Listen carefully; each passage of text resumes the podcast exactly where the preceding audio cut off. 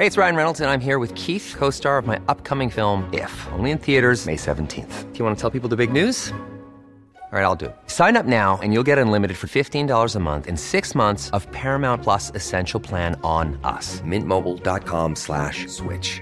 Upfront payment of $45 equivalent to $15 per month. Unlimited over 40 gigabytes per month. Face lower speeds. Videos at 480p. Active Mint customers by 531.24 get six months of Paramount Plus Essential Plan. Auto renews after six months. Offer ends May 31st, 2024. Separate Paramount Plus registration required. Terms and conditions apply if rated PG. Ryan Reynolds here from Mint Mobile. With the price of just about everything going up during inflation, we thought we'd bring our prices down.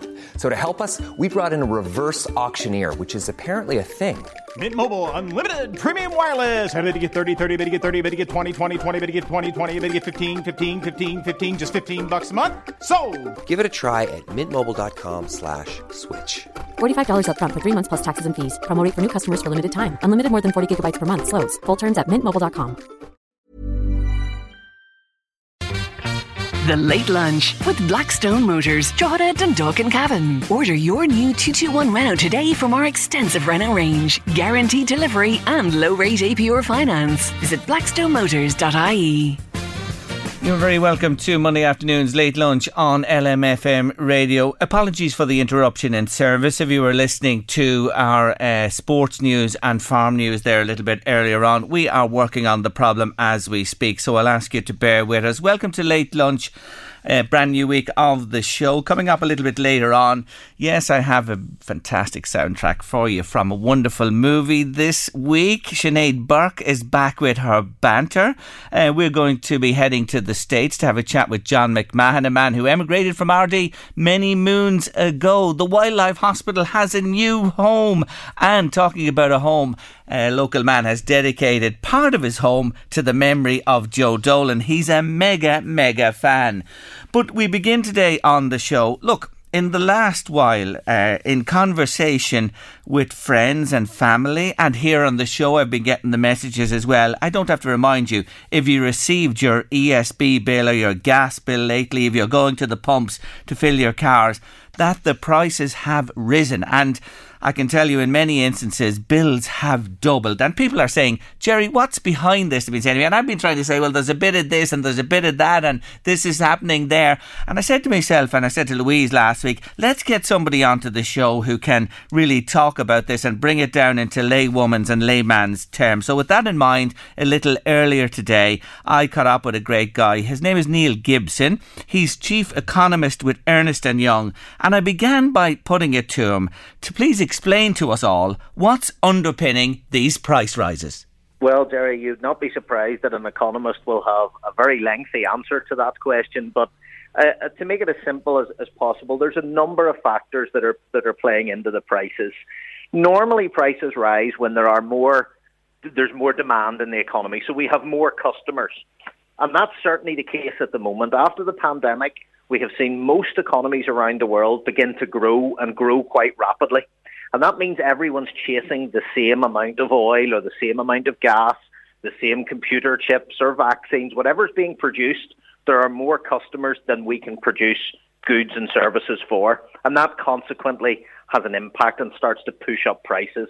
So the amount of customers is one. But there are other things really underpinning that oil and gas story including the you know terrible conditions that we see and worries that we have around Russia and the Ukraine. So a lot of global politics and um, is at play here, where we're beginning to see disrupted supply chains. Um, we're worried about whether we can get the oil, the gas to where it's needed. So some really geopolitical concerns or global concerns around that energy piece. But on the very last, uh, you know, there are other reasons too. The flood of money that we've had during the pandemic from governments. But there's a couple of other small points, but they are important. The labour markets are stronger than we might have expected. Here in Ireland, we have um, unemployment rates much lower than economists like myself had predicted. And when the labour market is tighter, that allows employees to start to push for a little bit more pay, to ask for a little bit more in, in terms of reward for the work that they're doing.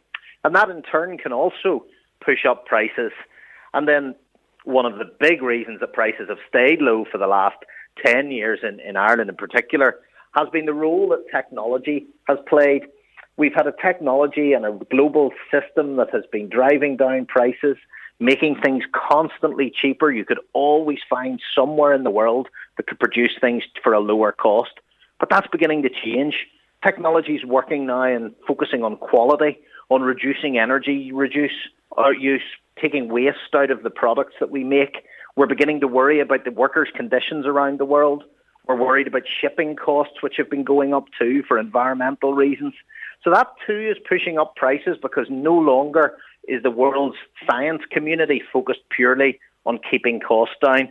So a combination, Jerry, of complex global issues, lots of customers, a little bit more power for employees, and a refocused technology sector long answer, but hopefully that gives your listeners some flavour for what's happening. It certainly does. And I, I, have to say this, listening to your words there. So there's a, an aspect in the domestic market, but really overall, we are beholden or at the behest of the international market when it comes to supply of oil and gas, etc. So, Neil, we are where we are today. What can be done to alleviate the difficulty we all find ourselves in at the moment? Yeah, it, it, it's one of the difficulties when you see a price spike like this. We often worry about the transition to other fuels that we need to make because we think about the costs of a green transition or the cost to consumers of investing in new technology. But the hope would be that we actually see beyond that and say, actually, this should teach us that that transformation that's needed is essential, um, not something that we can put off or delay um, indefinitely. We need to be not dependent upon global gas and oil supplies in the future. So that transformation to a lower cost energy world is something we actually need to accelerate, not delay. And certainly for many listeners, for those who have been fortunate enough to build up a little bit of um, capital during the pandemic when we haven't been able to go out and maybe go on holidays or socialise, for those who've been able to do that, it's likely to be the case that we're going to see more of those people looking to find ways to get their own costs down.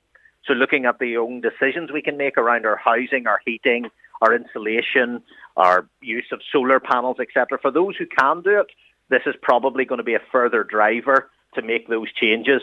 So ultimately, Jerry, it's one of the ones where in the eye of the storm, you can think of putting off some of the transformations, but actually it just tells us we need to accelerate the move towards less dependency on fossil fuels. They're things that we should do ourselves and have a look at this and how we can transition. But are we going to see these prices continue to rise? Will there be a flattening out? Will they ever go backwards? That's what people ask me. Prices never tend to go down. Certainly, they should ease from the rates of increase we've been seeing. Um, and if we avoid conflict in, in, in Russia, Ukraine, we should see the demand begin to level out during the year, but unfortunately, that doesn't mean prices are going to go in reverse. It just means that they'll stop rising at the rate that they were. And it's a terrible situation where, for many of our lowest income households, we're, we're praying for a mild winter and hoping that weather conditions don't get worse. That's not a long term sustainable position as a society. And unfortunately, that's where we're at at the moment. So prices look like they'll be high during the spring easing off later in the year and inflation, the headline measure will come down. But sadly, the mes- message to consumers is that all that means is we'll stop seeing prices increase, but it's very unlikely we'll see any significant fall. Maybe a little bit in those oil and heating costs towards the summertime, but unfortunately, we've stepped up to a new level of cost and we're unlikely to see a significant step down. Will we finally grasp that nettle and look ahead and try to become more self sufficient? We should, shouldn't we? We should, and I think it will. Um, you know, the resolve was already getting stronger before we had this particular price spike. The talk of, you know, a green transition and a different energy future, I think it's something very real now. We'll see an increase in electric car use. We'll see you know that in itself will drive more demand, excuse the pun, for needing different types of charging infrastructure, etc.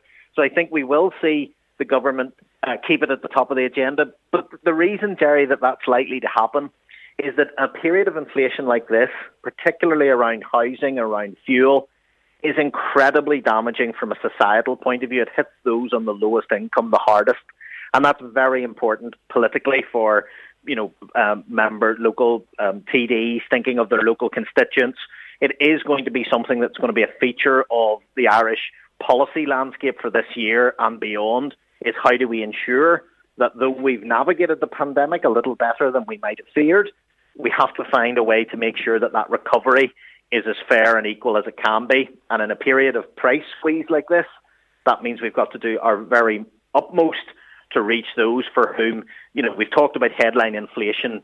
Maybe it'll reach 6% in the next few months. It's already well above that for many households who are spending most of their money either on heating, fuel, or their actual mortgage or rental costs. So it's a, a more acute problem for many in society than the headlines even tell us. And I think that focus on social outcomes, if we think of the housing issues in Ireland, if we think of the healthcare issues that the pandemic have brought to the fore, I think that's the big societal change we're going to see here is that focus on societal as well as economic outcomes becoming sort of equal partners rather than simply a focus on how fast the economy can grow. Should the government intervene from your perspective? They're giving 100 euro, which is a gesture on the electricity. Are more interventions needed? Are they right to do in a, an economic sense? In an economic sense, the the word is normally that you shouldn't chase prices because you won't catch them. So if you start giving money, you'll need to give more. What the government really needs its significant focus to be on is driving that transformational change that prevents this type of problem in the future. Having said that, you can't ignore some of those very, very short term significant squeezes. But ultimately, the government's biggest role is in trying to drive longer term change that's maybe a little bit more structural, a bit more challenging, that means that we don't face the same problems whenever we have future energy crisis, which we undoubtedly will, sadly. Neil Gibson there, Neil Gibson, uh, chief economist with Ernst and Young, speaking to me just before coming on air today about the situation we all find ourselves in, and as you hear, continuing for a number of months this year at least before there's a cooling of the situation. Louise, you uh, nearly fell off the chair, didn't you? When you got what, what bill did you get? Gas or electricity? Electricity, but we use mostly electricity. Yes, but it had like massive jumped massively. I think my husband is still recovering. So we're going around. I'm going around lighting candles. I I don't mean to laugh, but you Massive know, amounts. yeah, uh, like I've I've spoken to quite a number of people, and I, I said I think myself here when I looked at late last year, I think it was double, and I think it's doubled nearly for most people. uh, To be honest with you, you know, in in terms of what's been paid out, and all Um, of a sudden, that is scary for a lot of people. Mm, we've got it. Look, as as uh, Neil was saying there, the big picture is this: we're dependent on everybody else. You know, we're mm-hmm. dependent on the pipelines in, the importing of fuel and everything. We've got to get working for ourselves. Now, I know there's a big issue here with we're, we're going to wind power for electricity and the solar as well, but you can't store that. That's the problem, Louise. When it's generated, you must use it then, or it's lost. You know what I mm-hmm. mean?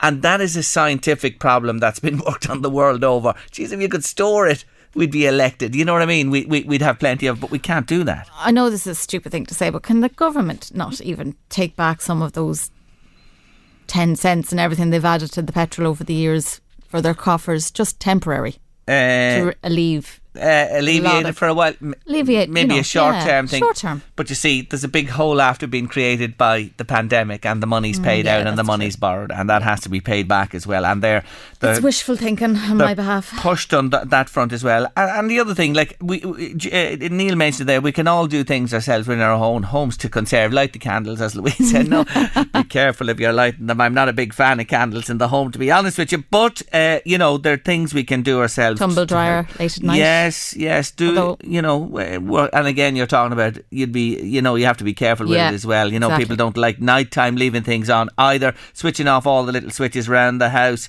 You know, many things we can do, cutting down on journeys, w- walking more, things like that. But uh, long term, I'll, I'll, I'll put my cards on the table here, and I'll probably be shot for saying it, but. At the end of the day, we have to produce electricity and produce it efficiently and as cheaply as possible. And nuclear power is an option. Nuclear, the new nuclear reactors, smaller, uh, more compact, can deliver an awful lot more. I, I know, it, I think there's a law. Did we It's talk about this before? We can't have it in this Yeah. country, but I believe it needs to be looked at again because look at only a few miles across that Irish Sea there are a number of them along the English coast. Mm-hmm. You know what I mean? It's as simple as that. They are there, but it's something that will have to come back into the discussion again. It, it really, really will. And I know it's it's divisive and people are dead set against it, and I absolutely understand that. But I'd be open minded on it. I have to say, I would be open minded uh, to consider it in the context of of where we're going. But uh, there you are. I hope Neil and, and for me he did, you know, to try and get a handle on, on what's driving this, where it's coming from, and uh, hopefully what can be done down the road. But it's a big, big issue going forward, that's for sure. Late lunch, LMFM radio still to come. A man who has a house you could nearly call it a shrine now to Joe Dolan, still to come on late lunch in a wee while. But after the break, Oh, God Almighty, cruelty and cruelty to animals. It's still alive and well. Stay with us on late lunch. How people are cruel to animals, I will never ever understand, to be honest. But uh, time and again, we hear awful cases, and we're going to talk about another one today in the show where a woman who spends her life trying to rescue animals that have been mistreated. She is the co founder of My Lovely Horse Rescue. Martina Kenny, hello again. Hi there, how are you? I'm really good. Tell us about this poor creature you found uh, near Ashbourne. Yeah, we got a call um, on Friday, uh, actually on Thursday night, and um, from these guys who uh, said that there were two horses um, dumped in Ashbourne. Now, one, um, he's kind of okay, we'll see, but this one, there was one and she was down. So we organised to get the vet out there, and um, and we were heading out ourselves. And then I was actually on the phone to them, and the vet came and said, "Look, we can't do anything right now except, you know, I'll give her an injection for pain and keep her really warm." And she was in the field; it was a mild night, so they covered her. I just said, "Look, we cover her with straw and loads of blankets." And in fairness, one of the guys slept her basically out in the field all night long. Um, and then first thing the next morning, we headed out, and we had to just come up with a plan. She was brighter but she just couldn't get up. God love her, she's very skinny and stuff, emaciated.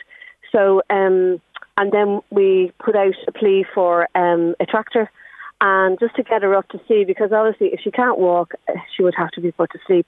But we needed to see could she actually walk, you know. Um, so anyway, um, we got a tractor down. To the lovely man Noel came with his tractor, got her up, um, and eventually, once the blood kind of went back into it, we kept rubbing her legs and you know, right through the, the whole morning um, as she was lying there. And then she started to walk. So we walked her for hours and kept her standing and standing just so that we could make sure she could at least keep her on in the box. And then it was it was an awful long day for God lover. So when she got here, she was much much weaker again, and we got her into the sling here in Kildare in um, My Lovely Horse Rescue. We have a brilliant like a, a pulley and a sling that keeps them up, and they can walk up and down the stable, eat, drink, and and we can keep it kind of loose so they're not restricted in it. Mm. But if they need to rest, they can just kind of lie in yes. it. It's perfect. So mistreated, emaciated, starving, yeah, and dumped, dumped, to die. My yeah. God yeah. Almighty! How is she today? She's doing good. She's just had uh, we just had John um, John our vet from Enfield up here, and um, he's just put um, um, just gave her a drip, and, it, and it's it's vitamins and um, some steroids just to kind of help her because she is very dehydrated. She's been drinking well, but it's still not enough. So um, she was just a bit lethargic, and we were quite worried about her. So he's come up now to do that, um, and he'll be back later to make sure that she's okay. Um, she's basically had the vet with her every day since she's arrived, and this is what Monday. Mm. So, um, yeah, so God love her, and she's such a sweet little pony. Like she really, she's only about a year old as well. She's not very old. Mm. So obviously, she's just never had a good start. Obviously, torn from her mother when she was too young, I'd say, and um, no use to anybody because you know she was she was skinny, she was whatever, she's the wrong colour. We find a lot of those little bay kind of ponies are, are not wanted a lot of the time. Um, because of their colour, because they're weaker. You know, it's just very sad. It's just really mm, very sad. Mm, and she's not chipped, so therefore, once again, yep. nobody's accountable. Yeah, and that is the nub of the problem here. That that needs yeah. to be enforced and enforced rigorously. To be honest, yeah. because if you have yeah. a chip, then you can identify. So no chip, nobody would have seen her dumped where the, where you found her and things like that. So there's no way of, of of finding out where she came from. It's interesting. She's a young female horse. They're normally older when they get rid of them, and you've given her the name Lulu as well. Look at you you guys, we all know, do a terrific job. Just not where you are uh, in uh, Kildare at the moment, but all over the country. Um, Yeah. Do you feel that this, the burden of this, uh, just falls on your shoulders as a charity and nobody else? Um, there are other charities out there, smaller, or whatever. We are big. We are very good in social media, and and I think because of it, we, you know, the more things like this are seen, the more calls we get. Like we've so many calls from. We have admins who give their time for free on our social media platforms and email checking from about seven o'clock in the morning till twelve o'clock, one o'clock in the morning. Um, every single day, seven days a week, you know, every single day of the year. And you've no idea the amount of messages that come in from all over the country, people concerned about every kind of animal, but it's terrible. And, you know, we don't only rescue, like, you know, we, we educate the Gardaí, we do a lot with the Gardaí, Yeah. which I think has made a huge difference. Like, Gardaí, they are authorised officers. You know, everybody goes on about, we need authorised officers. We have one in every single county. We Yeah. have a load of them.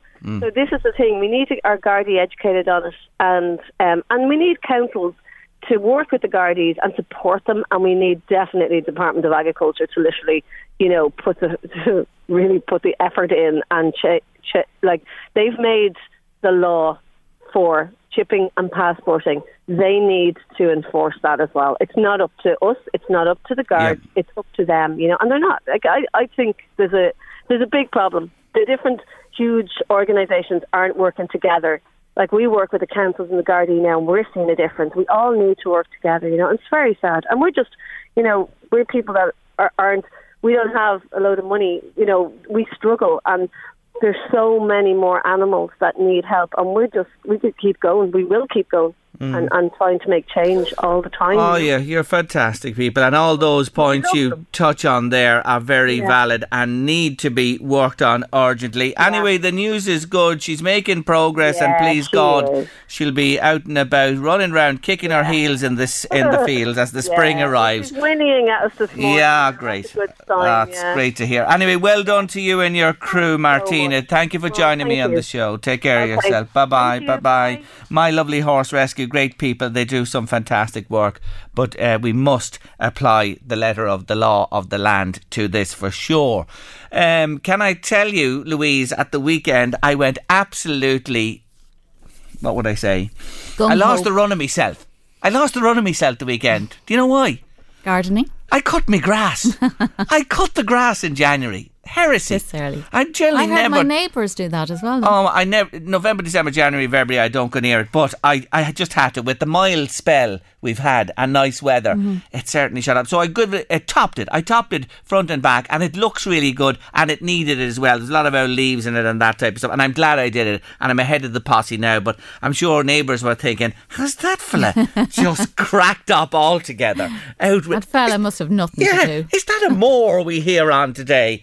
I doubt if anyone else touched the grass at the minute. But you think somebody you thought you Oh, heard yeah, a moor, did you? neighbour, Y- yourself yeah. in your there you are. Anyway, anyone else touched the old thatch? I'm talking about the green stuff in your garden. 086 1800 658 if you want to get in touch with us on the show by WhatsApp or text. It's the last day of the month, Louise. And on Isn't the great? last on the last day of the month every January. Yes, it's become the norm on late lunch to do this.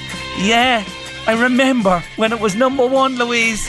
Oh, jeepers! I think it was, was in number short. one? I was in short pants. This was number one. Yeah, and it's about the month that's just finished. It's January by Pilot. January. Sick and tired, you've been hanging on me. Ah, thank you, Maureen. I love you for this. Yes, Maureen says, No, Jerry, you're not mad. My husband cut his grass, or our grass, last week. Thanks for letting me know, Maureen. Another listener says, Jerry, my fella cut ours on New Year's Day. you can't be up to some folk, can you? And there's another one. Yes, Jerry, I cut mine last week too, and it was high. It was high. There was there was a good old growth in it, I have to say. Now high blades just topped it, and it was it was dry enough on Saturday. It was a good wind after the early rain, and it dried it out, so conditions were suitable for mowing. On, uh, in my neck of the woods last week, but there you are, the first cut of the year in January, just before the end of the month. Amazing, as they say. Moving on on late lunch this afternoon. He's from Mullingar, and you know his statue is there, and people visit the town to see him.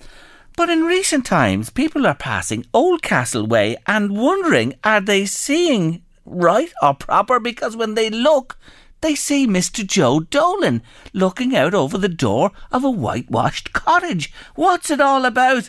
Mega fan Oliver Gilston from Oldcastle is on the line to tell me more. Hello, Oliver. Well, Jerry, how was it going? Very good indeed. Well, you know, I believe you're, you're, you're causing traffic problems there as people go by. They're stopping and looking, but they all know him, don't they? Oh, them all know him, and he's looking out across the half door, oh, and he, he's waving his hand there. He's saying hello to them all. Oliver, why did you do this? When did you do it? What's the idea behind it? Oh, I, well, I was down on holidays in Galway a, a good few years ago, and I seen a little cottage uh, painted up, and a, a woman looking out a half door. And and I said, I said, I, I'm going to go home and put Joe looking out through the door.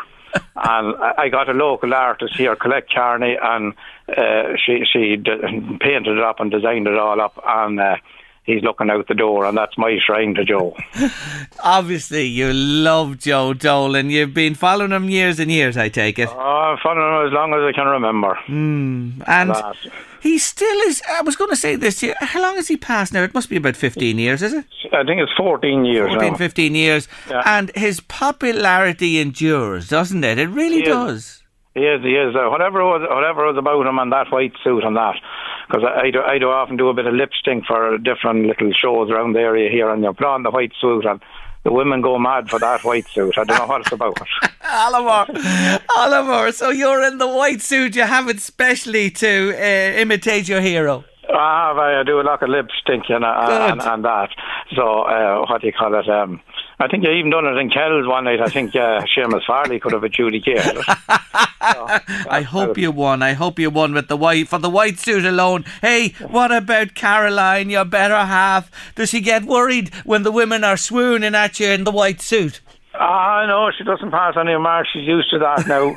so that's now that. Now she well, she likes Joe Dolan too. So Yeah. that's now what she'd have to because sure she'd be left on her own if she didn't. She'd have to, she'd have to let him to come along with me. Good man, Oliver. Either jo- join in or jump out, as they say. And so she loves him too. But uh, his family as well have given you the thumbs up, haven't they? Oh, they have. Oh, yeah. Ray, Ray, Ray, uh, Ray uh, come over here and he's done a video at the house and that. And uh, I know Adrian well and Sandra well, and even there's a woman sings Karen, Karen uh, up from your part of the country. Yes.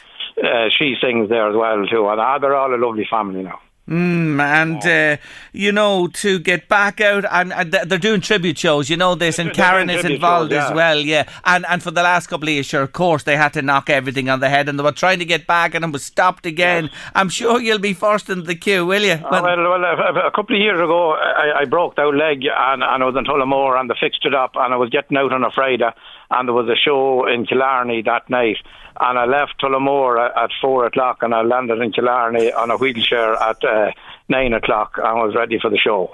well that is devotion Now that's devotion, and I, and I told them all that whenever I die, I probably will die, that I want them to sing "Goodbye Venice" uh, uh, and and see me off.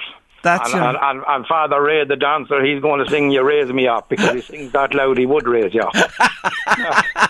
so, so there you, you have it all planned I have it all planned. my uh, God And then I'll be rooting it out, and Rory Gibney is out Undertaker and Oldcastle here, and I hope it's a long time away, but he said he'd bring me in the back of a lorry to the chop.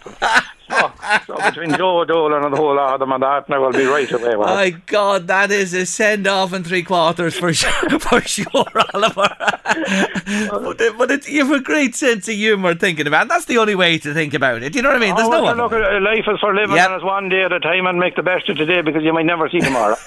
that is so true. So you're just outside Oldcastle there, and if anyone's passing by, they're welcome and stop and have a look, or you're about, to have a chat, take oh, yeah, a picture. I know there- there's plenty of people come in and take pictures Yes. and that, and uh, it's just in the, the little village of Dromone. yes. And yes. that now there, and uh, it's along the road, and you can see it there and that. And then uh, at the end of the thing is Joe's whitewashed gable. There you go. and And that, so you can't miss him. he sang about that too as one of his great repertoire of songs. He did, he did the house of the whitewashed gable and that. So, that's did. so if you're ever down this way, if you come in, you can have a cup of tea in Joe's house. Well, you know, when I'm heading to Sheelin, I'll have to stop off. I'll go early one day and and, You go and, there is right now. Uh, what do you call it? You can come and I'll give you a shout then. And I'll drop a trout into you on the way home. yeah, Irish, would you have worth chance of catching a trout on me? and when I tell you, we have big problems ourselves, sure. It's what keeps us going, Oliver. We got them every day, we'd give up. Sure, just brings us now, you're, back. now, now you're talking. Now That's- you're talking. That's what it's all about. Anyway, great to have a chat with you today. And there's only one way. There's only one way to say goodbye to you. Here he is, your Goodbye, hero. Venice. Take care, Oliver. Yoo-hoo!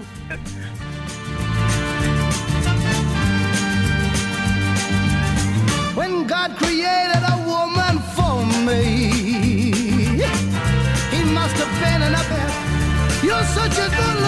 And good looking woman on your late lunch this afternoon, especially for Oliver Gilson, big Joe fan, with his uh, tribute and uh, shrine to Joe just in the little village of Drumone near Oldcastle. Give him a shout and check him out if you're passing by there. Antoinette's been on to say, Jerry, will you just remind me? I was listening to your. Uh, uh, chat last week was it with Dolores? Yes, it was Dolores Whelan. What colour cloth do I put out tonight? Yes, on the eve of St Bridget's Day. Today is the eve. The tradition is to put out a white or red cloth, or material, or piece of clothing, white or red.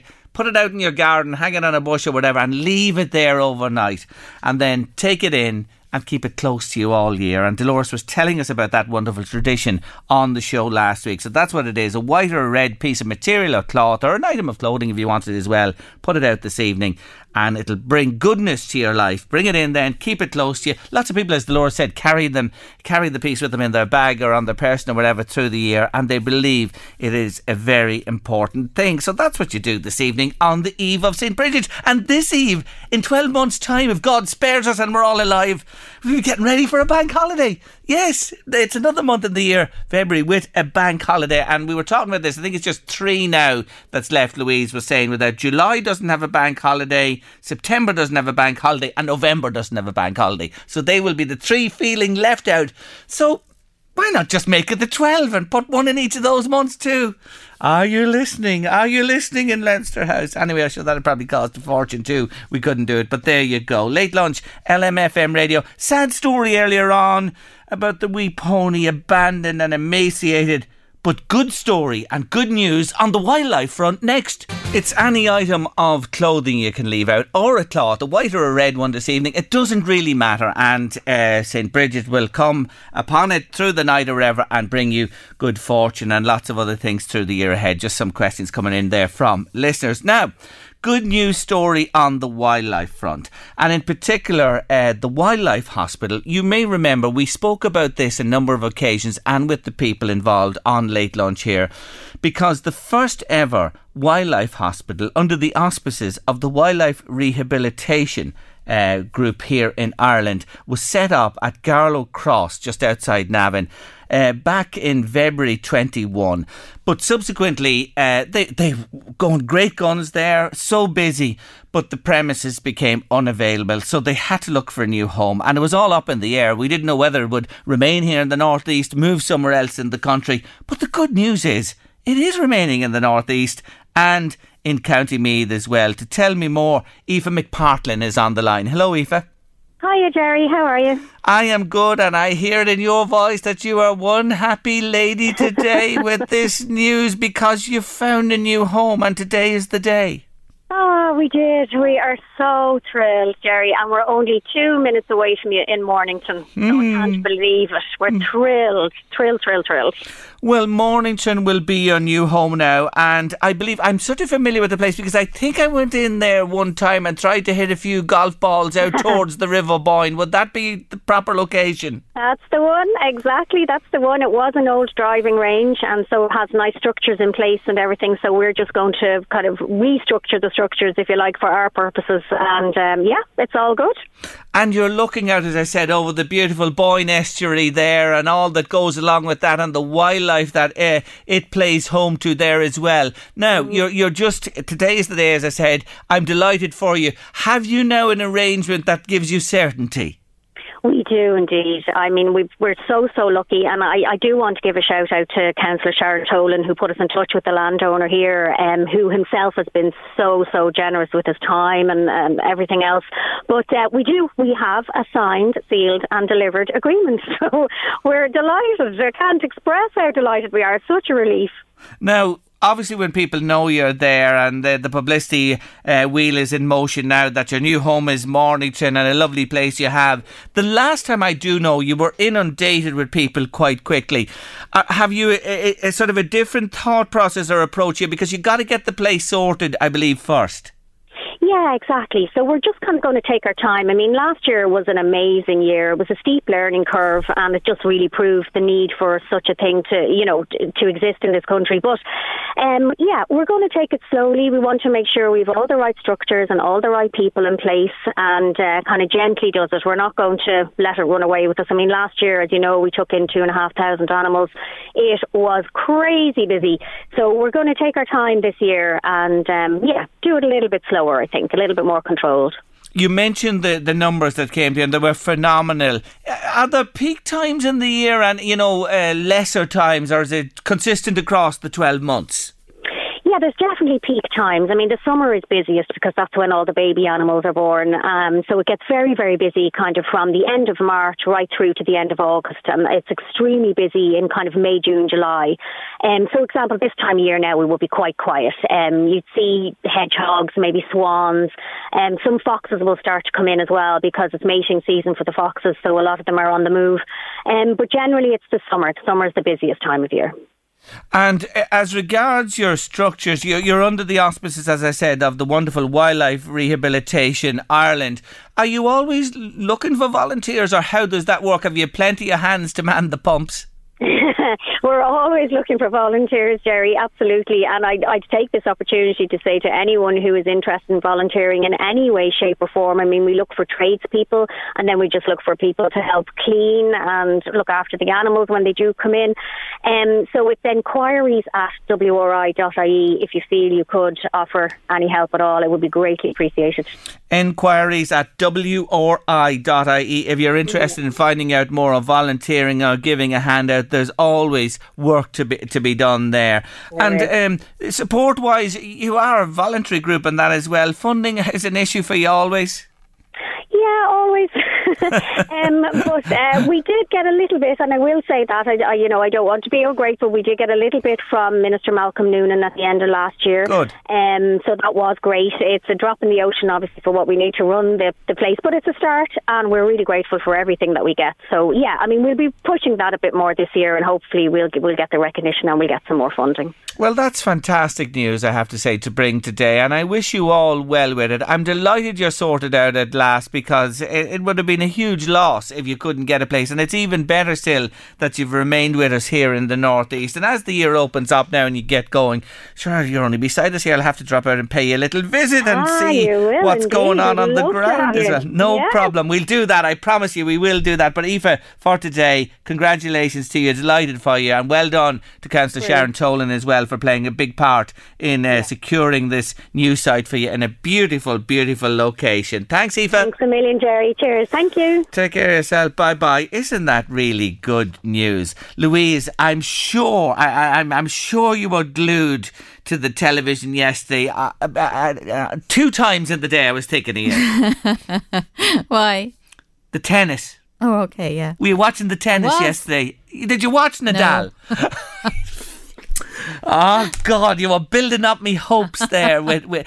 Oh, Louise, Rafa Nadal. Well, it's What a great game, Jerry. uh, Louise, I have to say, the story of it is remarkable. You do know that uh, Djokovic, who wasn't allowed to participate, has won 20 major titles, or Grand Slams, they call them. That's Wimbledon, the US Open, the French Open, and Australia. There's four every year. Four majors, or four Grand Slams. And uh, Nadal has had won 20 up to yesterday, Djokovic 20, and Roger Federer, the great Roger Federer. They all stood on 20. You know, uh, and you know, unbelievable to win 20 each. Anyway, Djokovic didn't play. Nadal has had a horrific time the last year. They, they thought he might never play again. Why? He had a foot injury and he just couldn't get over it. Then he got COVID in December badly and he thought he was out again, but he kept going. But it's a fairy tale. He got to the final. He went two sets down, five set match, two sets to love down. He was. Who's he playing against? Uh, the the Russian Medvedev was the uh, the opponent. Great young player as well. Brilliant player. Brilliant tennis player. Could have easy won yesterday, to be honest with you. And he's number two in the world. He's going to win big ones as well. But anyway, He won the third set. 2 1. Won the fourth set, two sets all. Fifth set. Now, I'm not watching all this is going on. We're in the garden and we're in and out, but when it came Looking to the, the end, oh, when we came to the end, we couldn't leave it. Anyway, he he he's he's going well in the in the fifth set, and he has a great chance to go on and win it. He's forty love up, and he loses the game. So it's five all in the fifth set. Uh, and God, we look like we're heading to a tiebreaker. But look, he won it. There was no tiebreaker. He went on and he won it, Nadal. Perfect match for Ah, spectators. my Louise, twelve thousand people in the Rod Laver Arena. Five and a quarter hours the match was. They were out on their feet at the end, but Nadal won, and I couldn't have been happier. He's the new record holder now on twenty-one titles and the first to reach it. Now, I'd say Federer won't probably win another one, but the other boy, Well, the other boy, I won't really talk about him. but if he gets the jab, he might be able to play in a few more. is there any women with that? Oh yeah, the women's was won by Ashley Barty, the Australian Ashley Barty, won first Australian wom- woman to win it since I think Yvonne Goolagong over forty years ago. Oh, it's not lovely. Yeah, first one to win it. So Ashley Barty, Austra- what its story, a home winner in the women's. And the 21st title for Nadal. And then later in the day, I, I said, No, I'm only being facetious here. I knew you were in bed. You wouldn't have been up watching this. Super Bowl, the American football. ah, sorry, Louise. I didn't even mention it. Oh, yeah, I watched one of the games in full. The other one was a bit late starting at qu- quarter past half 11. I decided to bail out. But I saw the Cincinnati Bengals win, come from way down, and they'll play Los Angeles Rams in the final. And you know what, Louise? You know I love me sport. Mm-hmm. You do? I was never that interested in American football. But this last year, you know, with the lockdown and that, I started to watch it a bit more. And this year, and I really enjoy it. I really enjoy the American football now. There's a lot in now. There's a lot of breaks. You know, they take breaks and That's how they make their money. It's an hour of play, but it goes on for about three or four hours. You know that type of way. Ah. But it's tactically brilliant. And oh my god! Anyway, the final. Netflix should bring it out. the no ads. no ads. Yeah, Louise, that'd be great. You know, do a podcast of it. Get rid of all the ads and all the all the fluff. And you know, that's a good idea. That's a really good idea. But then should there no money. Anyways, Exactly. Super Bowl fifty six will see Los Angeles Rams at home in their own stadium against Cincinnati Bengals in the final, and that's uh, something to look forward to now uh, in the early days of next month. But it's a big sporting, uh, big big sporting weekend internationally, and I have to say I really enjoyed it. My next guest emigrated to the United States way back in 1978, and he's made a fantastic life for himself over there with a wonderful family. But he still has huge connections back in Ardee, and I'm delighted to say hello on the show this afternoon to John McMahon. Hello, John. Hello, Jerry. Good to talk to you. How are you today? What's it like over there where you are weather-wise? Where are you in Boston? We're South Shore of Boston, and we just dug ourselves out of about two feet of snow. It was uh, quite quite a good storm. We we get these every ten years or so. So uh, you put a lot of work in, and uh, try not to give yourself a stroke along the way. Yeah, it's a big, big storm. That's why I ask you. We've been watching it on the east coast there. But anyway, that's it. As you say, once in a while you're dumped on, and you got to get on with it. And you do, you guys do get on with it because if it was over here and it was an inch of snow, I think the country would be stopped. But that's for another day. Anyway, John, welcome to the show. Good to talk to you. Tell us about you and uh, your connection with Ardee, please. Well, I will. I, I was I was back in Ardee for the month of November working on my mum's house. Uh, I was born in Dublin in 1955. Uh, Jack McMahon, who was a solicitor in Ardee, was my father, and mother Joan Murphy McMahon. And I was the youngest of four kids, uh, three girls and myself, Mary, Tony, Allison, and myself. Um, my mother is going on 102 in April, and she's uh, quite an amazing woman. She's a recipient of the Papal Medal for her work for the unborn and a lot of and p- peace in, in Northern Ireland. Um, but the McMahon family hail from Church Park, Tallanstown area, and Ardee, going back three or four generations that I know of. I went to uh, Ballapousta National School uh, for speech therapy, believe it or not, not after a house burned down in 1958. Uh, there was a very good teacher there who was recommended by the Lourdes Hospital. Uh, so I was out in the countryside out there, and it was uh, literally a two room uh, uh, cl- school. Mm. Dad died when I was young, about 16, and uh, I ended up working my wa- way through law school at UCD. Uh, I worked in the Dorn farm in Harristown, milking cows. We built a herringbone dairy barn together, and, and Bill taught me how to weld. Bill Dorn was one of those tough uh, fellas, but he had a heart of gold. He, he walked with me at my father's funeral. He'd lost his dad when he was very young too, so he he knew what I was going through. Mm. But jumping ahead, uh, in 1975, I was lucky enough. Uh, Donna Berman, a, a girl from Boston, came over to Ireland three years in a row, and she worked on that Dorn farm outside Ardee. Uh, she's a beautiful person. I fell in love with her creative mind, her, her love of music, and she had a really quirky sense of humor. Uh, she, for example, she named the calves after her relatives in Boston. she's she's always loved kids, and she's got a really kind heart and is a voracious reader. Um, she she uh, picked up Angela's Ashes, the book, and read it in one night, and she said I could hear the accents the way it was written. She absolutely loved that book. And and you know, can I, I- can I can I ask you this because this this is makes me curious about you. So she came to Ireland in '75, and you obviously had a, eyes for her and she for you uh, from the off there, as you say. And she came back in successive years 75, 76, 77. Um, w- when she went back to the states, did you keep in touch? They were different times, like communication wise.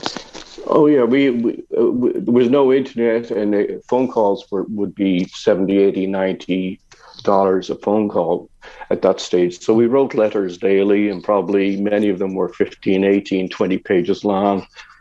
So uh, it was uh, actually another great way to get to know each other as as our lives moved on on two different sides of the Atlantic Ocean. Mm. So you wrote, you wrote, John, you wrote those profusely. You yourself and ourselves. My God, when you think about that, the effort that you went into there. But by God, it was a deep love, obviously, and um, you you decided to hitch your wagon and and head off to the states then. Yeah, um, we, we we actually got engaged in Ireland, and that was when reality started setting in in uh, New Year's Eve uh, of 77, 78. And Ireland had 18.5% unemployment at that stage. So we knew right off that meant Donna would never even get a work permit to work, and I was going to have great difficulty getting a job because my dad had died and I didn't have an office to work at.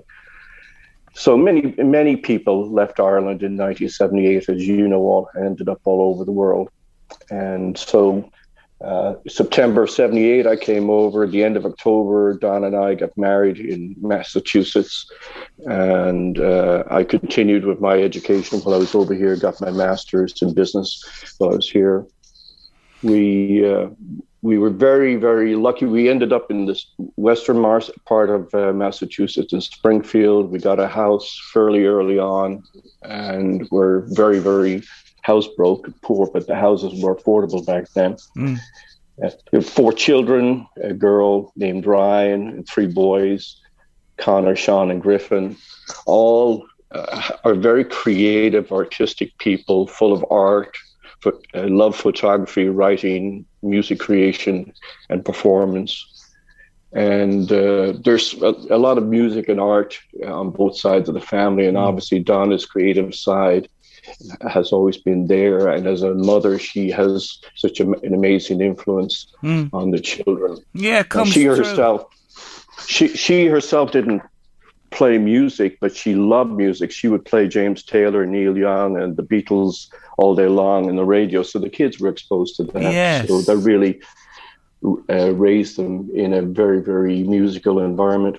Yeah, and it comes through as well. One of them I want to mention just to, I don't mean to single out any of them, but your daughter Ryan was on the finish line on that fateful day in 2013 when those two brothers bombed the uh, Boston Marathon.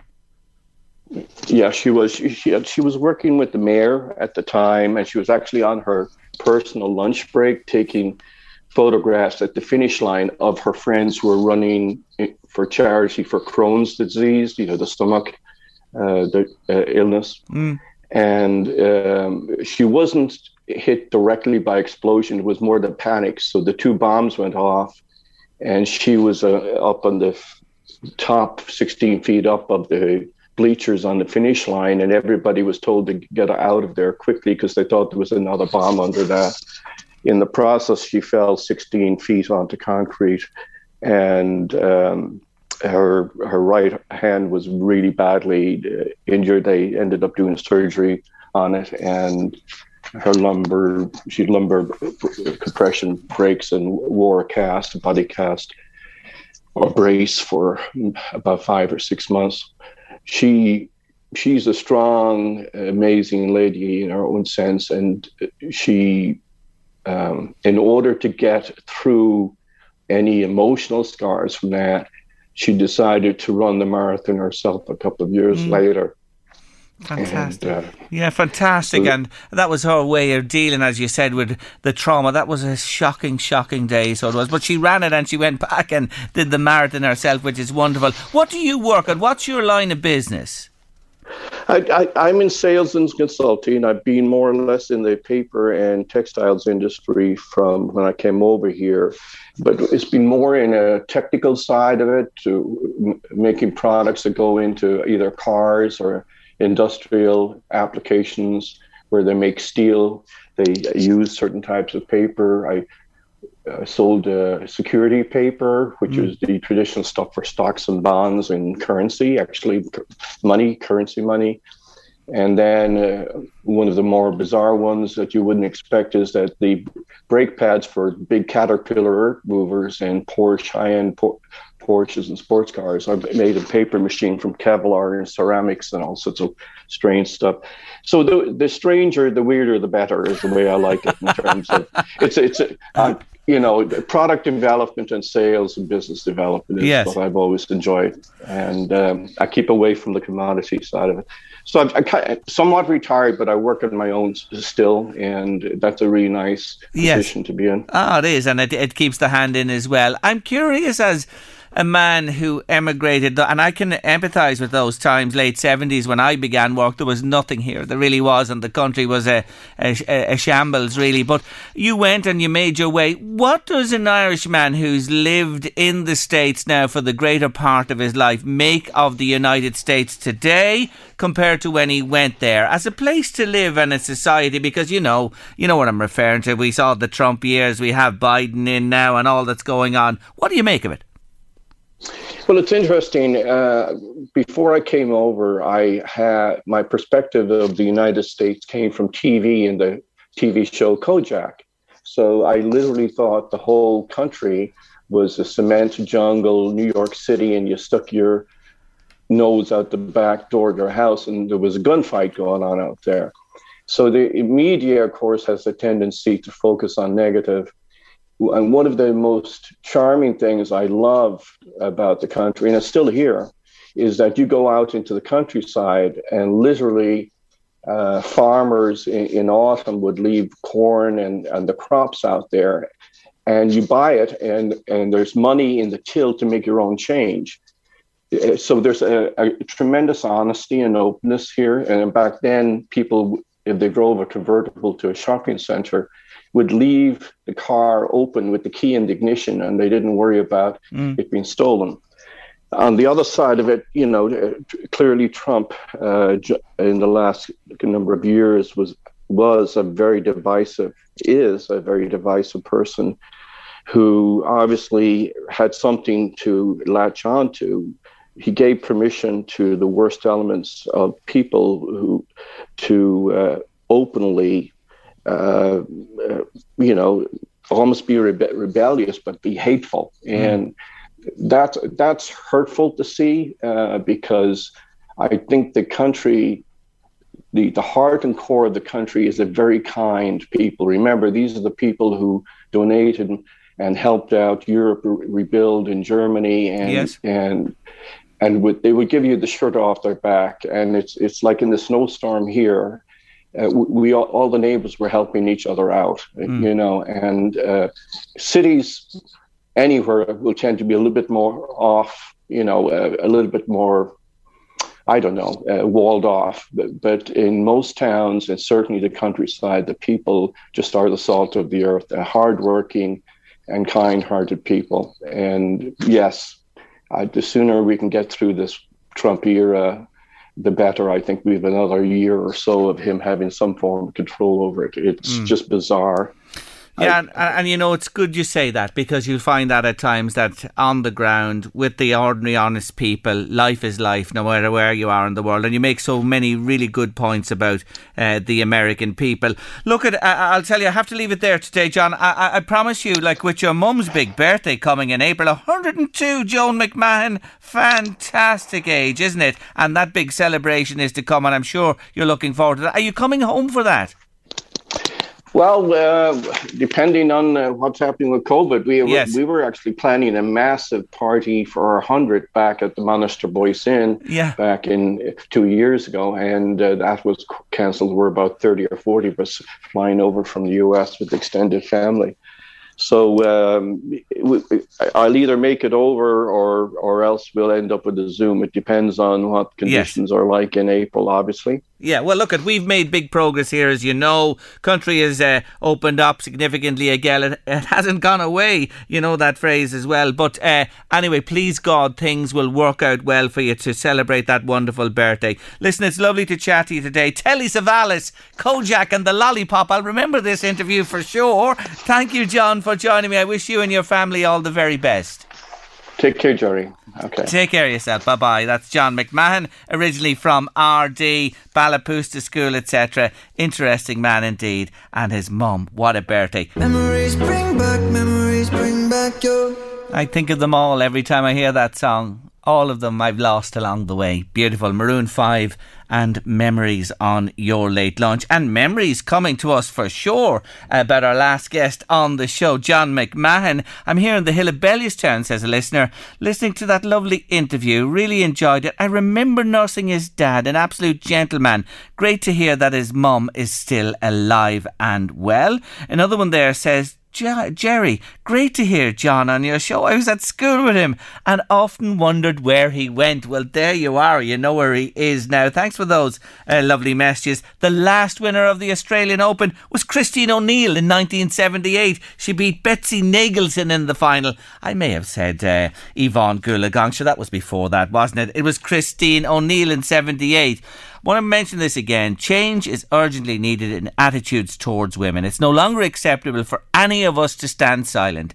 LMFM and the Irish Sun are asking everyone, men, women, young and old, to call out any situation that makes a woman feel uncomfortable, disrespected, unequal, not to mention scared, threatened, or endangered. And if you're concerned or worried about anything, don't forget you can contact Women's Aid any day, 24 hours, 7, right through the year on 1800 341 900. That's 1800 341 900. And I am right behind that campaign. Coming up on late lunch after 3, I have a brilliant soundtrack from a wonderful movie, and we'll hear more from Burke's banter after three and late lunch. Aubameyang to Barcelona. I wish the Catalan club all the best. As an Arsenal fan, observing from a distance, when he signed the big money contract with Arsenal, in my bookie down tools. But there you go. Anyway, Arteta's not having any of it. I wonder will Arsenal have a team to field at the weekend? They've shed so many. It's about time they got rid of the half of them. Uh, we can only hope that the new recruits, whoever they may be, will be better. This week on Your Late Lunch, all year this year, I'm going to be featuring soundtracks from movies and musicals, and it's another movie this week. And I have to tell you this I'll never forget the first time I went to see The Lion King when it was released in 1994. I'm sure we brought Jared and maybe Sarah with us as well. And I have to say, I wasn't prepared what, for what unfolded on the screen.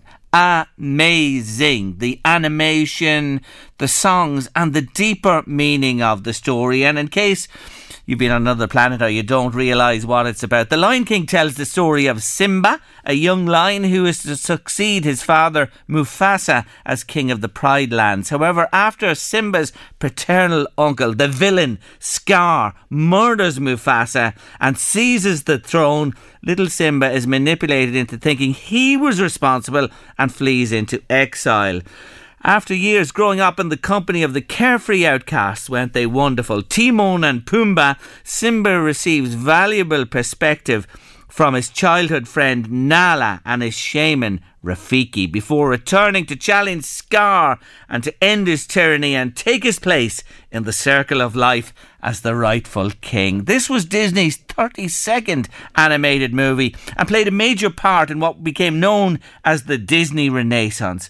When I think of the movie, what an ensemble of voices were assembled for the characters, and of course, the soundtrack with the original songs written by Elton John and the wonderful Tim Rice. Today, I begin the week in music with this one. Here are Simba and Nala, the little lions, on their way to the forbidden elephant's graveyard, but they're trying to shake off their minder Zazu, the hornbill, Mufasa's eyes and ears. Oh, I just can't wait to be king. You've rather a long way to go, young master, if you think. Ah, you can't beat a bit of Lion King any day of the week. Oh, fantastic stuff indeed. More in song and words about the movie tomorrow. Somebody mentioned to me since that movie came out, Prince Charles sings that every morning. Could be the case, all right. Our release from COVID captivity has presented us with a few problems. Not new problems, old existing problems that were arrogantly swanning about two lost years ago but sensing the way the wind was going, cunningly decided to sit at the back of the hall and quietly bide their time. Patiently waiting until the iron curtains on daily life were majestically pulled back again, ready to grandly swagger back onto the centre stage and take their place as the big worries in our heads. After two years of silently and shrewdly waiting out the new infectious show in town, Step forward Brexit and climate change. It's your time to shine again. Now, there's a couple of things here we should get out of the way first. The last couple of years have messed with our heads in many strange and unexpected ways. Some of us took to the drink every night, others walked the legs off ourselves. A few, like me, did a bit of both. Nearly all of us, though, were guilty of proclaiming at some point that once this yoke was over, big changes were going to be made.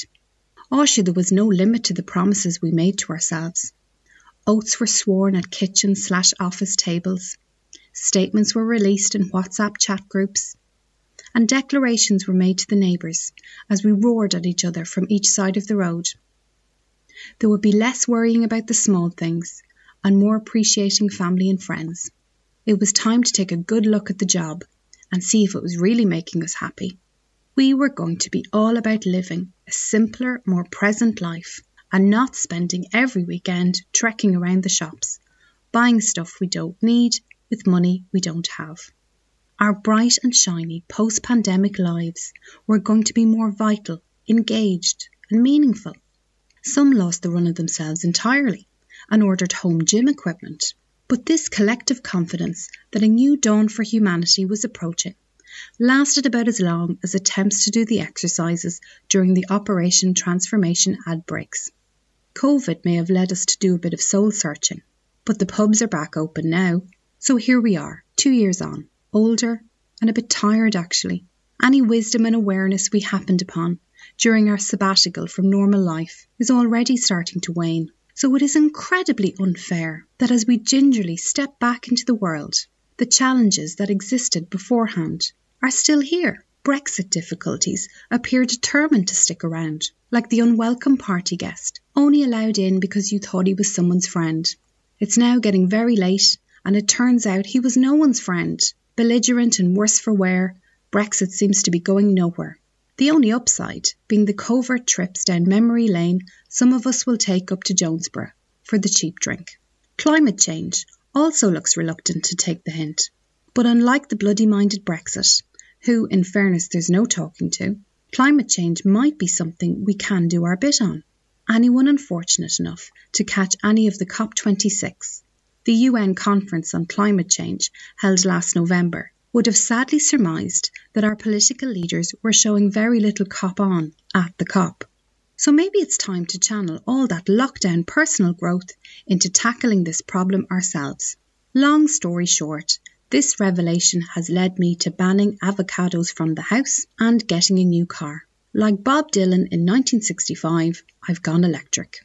I think the new car is powered more by smugness than the new extension lead by the side of the house, but it's a solid start to the new green zen post pandemic me. Now, does anybody want me to pick up anything from Sainsbury's?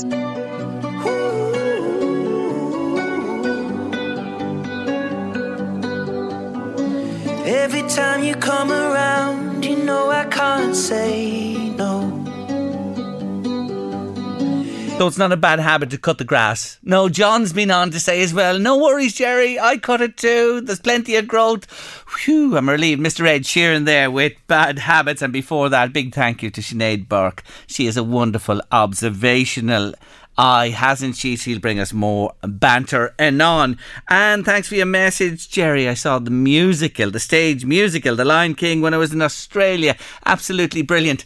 We went to New York and went to see it twice. It was that good, The Lion King. I'll be talking about the stage show as well through the week as I feature Lion King and my soundtrack this week. That's a lot on late lunch for this on this eventful last day of January, Monday afternoon on the show. Tomorrow, Nikki Kyle's here. Well, why wouldn't she be? The first day of February. Is it springtime? I'd say she'll contend that one with me for sure. Paul O'Donnell is talking about generational matters. Abby Wynn tees us up for the month ahead. How we pronounce words. Timely with February tomorrow, isn't it? And your number two on Tuesday on the show coming your way. A song that never made it to number one and the one that prevented it getting there. Eddie Caffrey's coming next with the drive here on LMFM radio. Stay with us. Wonderful music and more on the way. We'll be back tomorrow, please God. Tuesday, 1.30 with your late lunch. Have a lovely evening. The Late Lunch with Blackstone Motors, Drogheda, Dundalk and Cavan. Order your new Dacia Duster or the all-new Dacia Sandero and Stepway. Guaranteed delivery and low rate APR finance. Visit blackstonemotors.ie. Ready to pop the question? The jewelers at BlueNile.com have got sparkle down to a science with beautiful lab-grown diamonds worthy of your most brilliant moments. Their lab-grown diamonds are independently graded and guaranteed identical to natural diamonds, and they're ready to ship to your door. Go to BlueNile.com and use promo code LISTEN to get $50 off your purchase of $500 or more. That's code LISTEN at BlueNile.com for $50 off. BlueNile.com code LISTEN. Hey, I'm Ryan Reynolds. At Mint Mobile, we like to do the opposite of what Big Wireless does. They charge you a lot, we charge you a little. So naturally, when they announced they'd be raising their prices due to inflation, we decided to deflate our prices due to not hating you. That's right. We're cutting the price of Mint Unlimited from $30 a month to just $15 a month. Give it a try at mintmobile.com slash switch. $45 upfront for three months plus taxes and fees. Promo rate for new customers for limited time. Unlimited more than 40 gigabytes per month. Slows. Full terms at mintmobile.com. There's never been a faster or easier way to start your weight loss journey than with PlushCare. PlushCare accepts most insurance plans and gives you online access to board-certified physicians who can prescribe FDA-approved weight loss medications like Wegovy and Zepbound for those who qualify. Take charge of your health and speak with a board-certified physician about a weight loss plan that's right for you. Get started today at plushcare.com slash weight loss. That's plushcare.com slash weight loss. plushcare.com slash weight loss. Hey, it's Danny Pellegrino from Everything Iconic. Ready to upgrade your style game without blowing your budget? Check out Quince. They've got all the good stuff shirts and polos, activewear, and fine leather goods, all at 50 to 80% less than other high end brands. And the best part? They're all about safe, ethical, and responsible manufacturing. Get that luxury vibe without the luxury price tag. Hit up quince.com slash upgrade for free shipping and 365 day returns on your next order. That's quince.com slash upgrade.